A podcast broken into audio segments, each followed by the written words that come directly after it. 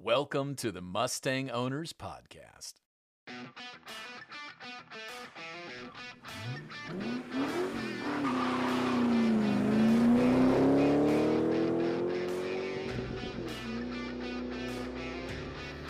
And now, your host, Steve Hall.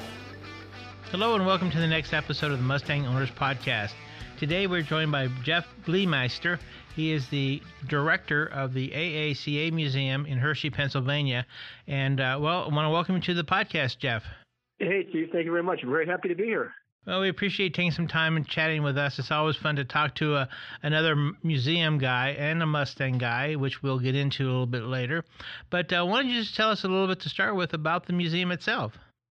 Uh, yeah, I'd be happy to. You know, of course, uh, I want to put it out there right up front that we we're open, you know, year round, seven days a week, except for the major holidays, and we'd love to have anyone out there in the listening audience come visit us in Hershey. You know, Hershey's big chocolate capital, but it's also uh, it's also a car capital, and, and we have one of the best museums in the country, and we're happy to show it off. Um, AACA Museum opened in 2003. We're about to celebrate our 20th anniversary. We have a 70,000 square foot, three story building located right down the street from uh, the Giant Center, which is where all the entertainment takes place in Hershey, and right down the street from the park. Uh, we, we have a fantastic world class collection of cars, trucks, buses, and motorcycles. We just had a, uh, a bus. We rent uh, cars and buses out to productions. If anyone happened to watch the, the Walton's Homecoming special, on the CW on Sunday night, one of our buses was took place in that. It was a, a blue bus. It's, it's, the only bus I think in the thing took place in, in the uh, the production. We're also we have, we have collections. We have everything. We have several Mustangs, which is always great. But we're really well known for having the world's largest collection of, of Tucker 1948 Tucker automobiles. We have three of the 51 I think that were built in 48, including the only one with an automatic transmission that survived, as well as a test chassis and archives from blueprints from the archives. Everything Tucker related. So that, you know that's our museum in a nutshell. We're a Smithsonian affiliate as well. We're uh, we're all about education and entertainment. We try and combine the two into a nice product that appeals not just to gearheads but to every member of the family. And uh, we're located right in Hershey, and, and looking forward to welcoming more visitors every year. Well, let's let's go a little bit into the future then, if I may. So, what kind of uh, events do you have planned for 2022? Well, one of the things that we take pride in is always trying to keep the museum fresh. We have uh, two every year. We do two changing exhibits. Right now, we just switched over, and um, our feature exhibit that will run from from now. It opened last weekend, and it will go through April is called Survivors. It's it's all original vehicles. You know, it's it's it's barn finds that are in running condition and it's stuff that's been immaculately well preserved. It's a really nice collection of, of cars, small trucks, and motorcycles that uh, have never been restored. You know, almost all of them have original paint. They all have at least you know 75, 80 percent of the original feature of the car left. Some have really cool patinas. Some look like they uh, just rolled off the showroom. So that's our, our, our main our main exhibit right now we have a whole series of programs as well and, and special events, fundraising events, uh, Zoom podcasts, you, you name it. We try and do everything we can to, to stay active with the public and engaged. Well, I can certainly relate to that. I know that that's the key is to keep people engaged and be relevant to them and their car interests and such and so. That's that's is important. But I was going to ask you though, when you're coming to decide about it as an exhibit that you're going to do, do you look at it as that is it more important to have quality of the cars or the quantity of cars? Kind of curious what your take is because I, I struggle with that a little bit from some of the comments I get from guests. That, that's a really good question. I think it really varies by subject matter. What we, we, try and be academic. We also try and be entertaining. So I, we, we want something. It doesn't matter. You can put together the best exhibit in the world and no one comes to see it. It's almost pointless. So we, we, we try and tackle subject matter that's going to be appealing to people.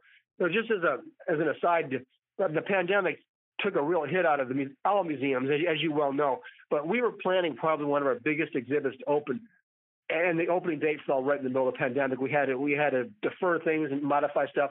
But the exhibit that we were working on was um, called "Yeah, It's Got a Hemi," and you think, okay, that's a Chrysler, that's a Mopar exhibit. But no, we tackled the whole history of anything with a hemispherical combustion chamber head on the engine. We went back to the turn of the, the 19th and the 20th century.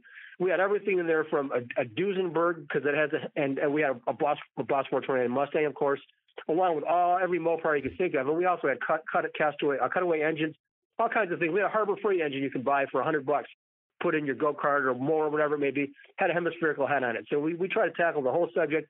We had this whole thing planned out, and and COVID really took a hit on it. So it put a, a hit on the attendance for that exhibit because it it debuted and came out when we had restrictions on how many people we could have through the building and all that. So, you know, we try for quality, but we also want to have an appealing product that people really want to see. Well, that's kind of I, I can kind of second that because it is it is a yin and yang. You get pulled both ways, and you understand both uh, both of those. But uh, you mentioned you brought up about COVID, and I know each state handled it differently. Here in North Carolina, we were shut down, period, for a period of time. But tell me a little bit about Pennsylvania. How did the state react to museums being open or partially open? Were you par- were you open at all? Well, we uh, we were over the course of the, the first year of COVID, we were closed 100 days. And, and then when we reopened, it was under uh, strict limits on how many people you could have in the building. And fortunately, we're a big enough place that we're we're only really full several times a year when we're having events or during the big fall meet in Hershey here the first week in October. So that wasn't a, that wasn't a problem for us. What really hurt us was the inability to hold indoor events because you know we couldn't hold on to our big fundraising events, and it's just now that we're finally starting to get it get back on track for that. And um, even after we opened up, we thought we were going the right way. And then last year, about this time during the holidays, the governor shut down a lot of restaurants, and shut down all the museums for another, I think it was two and a half weeks or so. So we went through a couple real rough stretches. But right now we're, we're back and we're doing pretty well. And we actually had a really good bounce back year in terms of attendance. Did far better than we budgeted for, and uh, actually eclipsed. Uh, I think tw- we eclipsed 20 by far. We might even eclipsed 19 attendance. So there was a pent up need of people wanting to get out and do things, and we were happy to be able to safely fulfill that so yeah, I mean everyone's everyone's circumstances were different, but we uh, we went digital and online and did a lot of stuff to try and make up ground that way. And um, we were ready when when the restrictions were or um, were dropped, and we were able to bounce back pretty well. Well, that's good to hear because I know uh, we were in 2020 we were closed until September, and even after September and October, you could just see attendance was way off uh, comparatively. But at the same time, uh, people, I don't think, you know, even though you could go to places, people really were still hesitant. So um, it's still it's still a building process. And this past year, this year's been much better. I think people are getting more comfortable to do this, do just that, get out and do things, car related or whatever, uh, especially travelers. And uh, international travelers are starting to even pick up a little bit too. So that that's always nice to see. A couple of things I wanted to ask you about. You're open to all cars. You have you have a great Tucker display there, like you say. That's the museum for Tuckers. And I was kind of curious if uh, you would like to relay the story with Gale Halderman and Tuckers. Oh, um, yeah, it was interesting. We had Gale here for a, we we did a, a 50th anniversary Mustang event the museum, we had a big gala celebration. We honored Gale by giving him our, uh, we have an annual award, Museum Heritage Award, and we gave him that for his work in his role in Ford and, and Lincoln Mercury, of course, over the years, particularly for the Mustang. But I found out that he is, he, uh, his mentor was one was one of the designers from the Tucker, and uh, it was just an interesting uh, juxtaposition to see his his interest in the subject matter and, and all the stories he had to tell from from that angle. So I mean, it's the, the automotive world is, is you thought I thought it was really interconnected in the early years when people were families were buying you know buying each other out and the Dodge brothers and and, and Ford's in, involvement in other companies, all these different things. But that has continued over the decades. So it was interesting to uh, to uh, to hear Gale's take on it. Yes.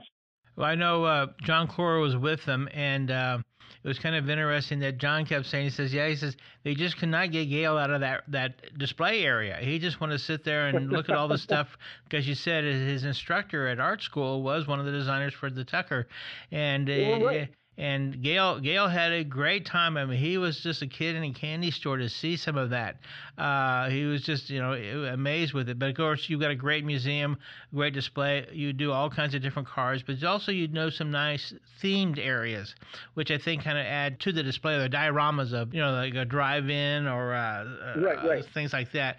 So you go beyond just having cars on display, which is great. But let me ask you then, what was one of a couple um, some specific cars? What was your most unique car you you think you've had on display at the museum? We had one of the um, the Futurliners, the General Motors things, the, the Parade of Progress, big huge buses. We had one of them on display for a while uh, years ago. That was pretty unique. Uh, we had someone build a life size. Took a I don't know what car he based it on, but he built a driving vehicle, driving version of a life size pedal car, which was which was kind of cool. And, and I got to say, of course, since we're from Hershey, we just uh, the Hershey company has something called the Kissmobile, at one point, they had three of these things on the road doing promotional events for the company, and they've since decided to change their marketing technique, taking them all off the road, and, and they just donated Kissmobile number one to us, the original Kissmobile. So that's that's something kind of cool and unique that we'll have here indefinitely as well. It's now part of our collection. Well, I know that's if I'm not mistaken, that's kind of parked right in front of your building, isn't it? Correct, it is. Yeah. And now that we own it, we're probably going to bring it inside and do some conservation and, and touch-up work on it. Sure. Try and do a better job taking care of it since we own it now. And uh, yeah, yeah, it, it's just it's just cool. I think what I like to do is uh, we have a big summer car show every year, the Father's Day weekend on that Saturday in uh, in June. I'm going to display the Kissmobile, and I've already I've already got the uh, LL Bean Bootmobile coming. Going to try and get the Oscar Mayer Oscar Mayer Wienermobile. Uh, there's a Zippo lighter car. There's a whole bunch of different uh, mascot cars out there. I'm going to try and do a uh, mascot display, maybe a maybe a Hall of Fame. Voters choose their every year choose a new one, and we'll honor them in a, a space inside the museum with a Hall of Fame for mascot mobiles. Oh, very cool. You were mentioning about the um, uh, pedal car. Uh, remind me that at a car show we've seen, and others I'm sure have seen. There's actually a gentleman who has a car, but it's actually a um, a, a, a wagon, a pull along kid's wagon. But he he of course made it much bigger, and it looks just like a, a kid's wagon, uh, a pull along wagon, but it's a car. And uh, so there there are some neat things up there, and especially at Woodward Dream Cruise time, you'll see all kinds of different ideas turned into cars. So it's it's kind of cool to see those things. And obviously, when you have a chance to have some of those things on display, that's a, that's an attraction. That's something that's really attraction wise. So, but um, well, let let's let's let's switch over a little bit. Let's talk about Mustangs. That's that's the fun part. Yeah. and and Jeff was one of our guest speakers when we opened up our museum. He came down and chatted with our folks about museums. Well, obviously, um, he's uh, many people may not know this, but uh, you're you're you're you're kind of a Mustang guy. So why don't you tell folks what you've got? Oh, I, I've been a Mustang guy since you know I started. Ironically, I started reading Car Craft and Hot Rod magazine back when I was in my teens, and I, I thought the Camaro was just the '67 Camaro was such a cool car until I discovered that it's in, in the the Mustang is the original one, and uh, I've been in love with Mustangs probably since I was 17 or 18 years old, and I bought my first one when I was in college back in the 80s. You know, I'm, I'm becoming a senior citizen now, so I've had one continuously since 1980. I think 1983. I've had a 83 or 84, I've had a, a, classic or a vintage Mustang continuously since that time. Right now, I, am proud to have a, um, a 68 coupe that I've actually bought not too far from you in Charlotte, in eBay in 1999 and drove back to Pennsylvania. I still own it. And I also have a 64 and a half, you know, a, a June built 65 convertible with a generator that's, that's restored to original original condition. And you know, I'm happy to have both those cars. Oh, cool! So I haven't seen that one. I'm gonna, I'm I'm hoping to be able to come up sometime soon. Um, because also uh, I wanted to mention while we were on the phone, we just got done with Foxtoberfest. You have a big, uh, you're you're well. I, I let me back up for a minute and say this is that uh, the Fox Resto folks who put on the event, they uh, they seem to really enjoy having their their event tied into a museum because they they tied us into theirs and we did some things with them. But um, I think the cool event is the name is the Chocolate Foxes that, uh, yeah, that, the, yeah, they've come yeah, up to you. So right, they had one here last summer. It was a big success. They had traffic backed up when they in the drive-in. Go, you know, when it started out in the morning, going back like I think almost half a mile in Hershey. Well, I know they get a lot of comment about how a lot of folks feel that Charlotte is just too far for them to come, and then they hear, you know, like this that that weekend we had 718 registered. Uh, there were more there were more foxes running around that weren't registered. Uh, I, I, for some reason as such, but um, yeah, they were also relating that they get a lot of comment about, well, you know, I live in Pennsylvania, I live in upstate New York, I'm in Ohio, that's too far to go, and and and, and which is understandable. And I think sometimes it's also maybe the reliability of the car. You know, to I mean, you don't see a lot of fox bodies being trailered. Let's put it that way. These, the, right, yeah, and I've had a fox body in the past. They're, they're fun cars to drive because they're still performance oriented in the Mustang, exactly. modern enough you can take it on the interstate and not have to worry. Exactly, exactly. I mean, they used right. to be they used to be cop cars. I mean, that's they oh, were yeah, of course. they They're they were lot. yeah, and they, and they were picked for a reason. And so my point is that these folks that when they with Fox Body guys, they want to go to a car show. They want to drive to the car show.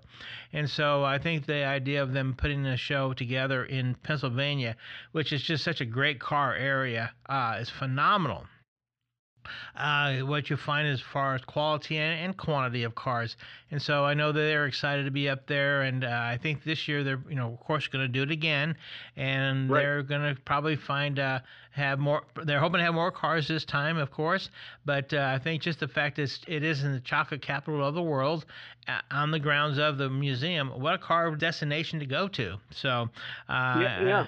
So I'm, i know they'll be excited to see to do just that. You're you're mentioning about your Father's Day show, and maybe I shouldn't do this on on air, but I think I've got a car for you. I have the okay. actually we actually have in the area, and I'll send you some photos. The original Coca-Cola vending car. That would be awesome. This car is beautiful. I mean, it's it's unfortunately it's all GM. I can't use it. but I told the owner because he wanted to know if we'd be interested. And I said, I don't think I can, but I said, I think I know someone up north because he'd like to have it in a museum for a little bit. He's a wonderful gentleman. And We'd so, love to have it. That'd be great. So I'm going to send you. Well, this one is. I'll send this to you. This is one that that models were made of it. I mean, this this guy is still receiving royalty checks on models. Yeah. It's, it's it's pretty Very cool. Yeah, it's, it's much more along the line of a George Barris car. Uh, I, my last quick question I want to mention too, and maybe talk a little bit, uh, if you could talk a bit about, is your connection with the Smithsonian Institute. Sure. Yeah. Yeah. Happily, we we've been a Smithsonian Institute, a Smithsonian affiliate now. I'll probably. I'll, I think we got into that the, like the second year we opened. It's uh, it's nice because it gives it, it gives a partnership with with probably the largest, best known museum in the world. And and it, if you could become a Smithsonian affiliate, it gives you instant credibility, which is something that you know we always want as well, and it, it attracts a different audience. You know, it, it's just it's just a, a, great thing to have. We share a lot of information with them. Sometimes we borrow vehicles. They've actually um, deaccessioned, uh, removed from their collection a couple objects to, to, give to us over the years. We've got uh, a 1920s Cadillac chassis coming right now. We have to go down to Washington to pick up, and we got a nice uh, an enclosed a little bus jitney type vehicle that used to be used in Atlantic City to transport people on the across the boardwalk. So you know, just we, we would like to share information, help each other out with things, and and uh, for us, it's been a good investment of time and resources to partner with the Smithsonian because it just you have a question about something, you know where to go to get the answer, and surprisingly, you know they're they're so diverse they sometimes come to us for questions about cars too. So it's a good symbiotic relationship that goes goes well back and forth. Well, and I think that's I, brought that up that question up because I think it's great that museums do work together. I know there's times you and I talk to each other about ideas and things, and we share oh, no, ideas, I'm, I'm, and and, yeah. uh, and they can be even unsolicited. You'll you'll see one of our emails and you'll say, "Hey, Steve, have you thought about this?" Or I, like I just said to you, "I got a car for you." I think it's great because unfortunately, sadly, is that some museums don't really seem to appreciate other museums. I don't know what that mm-hmm. um, but I think it's important because while we you're your presentation is different than ours because, of course, you do different things, different goals. But we are car museums, and we're all serving the same same public and, and the same same you know we're trying to do the same thing to a degree and so right. uh, i think it's important that i wanted to point that out because well let's face it when it comes to museums, Smithsonian is is worldwide, world world renowned, and it's they're incredible museums to go to. So I think it's you know obviously to be associated just talks about the quality and the, the value of what you offer. I don't think we'll ever get to that level because we're a car guy place. we we're a little we're a little different in that regard, and and kind of proud of it. Uh, and so and we are expanding. We are now going to have the entire building for our um, displays this uh, coming spring. So, you know, we're we're, we're we're we're moving along too, and and and I do appreciate uh, the fact of having that friendship with you to be able to do some of these things that we talk about. So, um, I guess we're now we're probably at the point where we need to go ahead and kind of wrap up a little bit. But uh, Jeff, I really want to appreciate uh, you coming on and talking about museums and uh, I'm sure uh, we'll, you know, we'll of course stay in touch and keep uh, keep trying to move forward with some cool things. Oh, absolutely. I, I know I have to get that Cobra Jet Mustang down to you for display at some point for yes. museum collection. Yes. Hey, Steve, one of the things I forgot to mention to you that makes a museum attractive, we have a really nice storage building down behind a facility. You know, we, like most nonprofit museums, we rely strictly on donations for building our collection. We don't have an acquisitions budget. So we just installed an HVAC system. We got a nice grant and we have a, able to install it in our uh, storage building facility. And we have about 75 more cars in there. And this past summer, we opened it up for special tours. We took about a thousand people through for a small extra charge. One of our volunteer guides took them down there, and that's where we store all the really neat stuff. So if someone comes to the museum, you know, we can take them through any time of year on a tour, but summertime in particular, we schedule them on, on a regular basis. We have fire trucks down there, additional muscle cars. We have two wood-bodied funeral hearses, one from the uh, 20s and one from the 30s, and just just a whole array of neat things. So, you know, we, are trying to expand our campus as well um, by using more of the facilities we already have and making more integrated with our with our public and our visitors to keep it fresh and interesting for people. I was aware of those buildings. I didn't know that you had opened them up to the public as such. And you mentioned fire trucks. Do you know who was a collector of fire trucks? From the uh, from the car from the car world. it's got to be a Mustang guy. Which one? Is, which one are you talking about? Carroll Shelby. Here, I did not know that. Yep, in, in, in his he had a, he has a building in uh, in L.A. It's on Figueroa, and this is where they call it the Goodyear building. He used to be, and he may still be. I, am not sure, but he supplied all the tires to uh, NASCAR through Goodyear and he was the distributor for that. Again, I don't know the details how that worked, but uh, a couple of times I've been there, they've got this one area that's uh, kind of curtained off, and I kind of stuck my head in there, and uh, all I saw was like five or six different fire trucks, and they said that Carroll liked to collect fire trucks. Uh, that was just one of his little side passions, um, and I think normally when you find car guys, they always have other passions, either inside the car industry or maybe it's outside of the car industry, but they also have other collectible passions, and so I always thought that was interesting that I, I don't hear people speak of about Carroll Shelby uh, race car driver, you know, car developer, uh, things that you know, race race team director, uh, things of course from GTS to Shelbys and Mustangs, but uh, he liked fire trucks.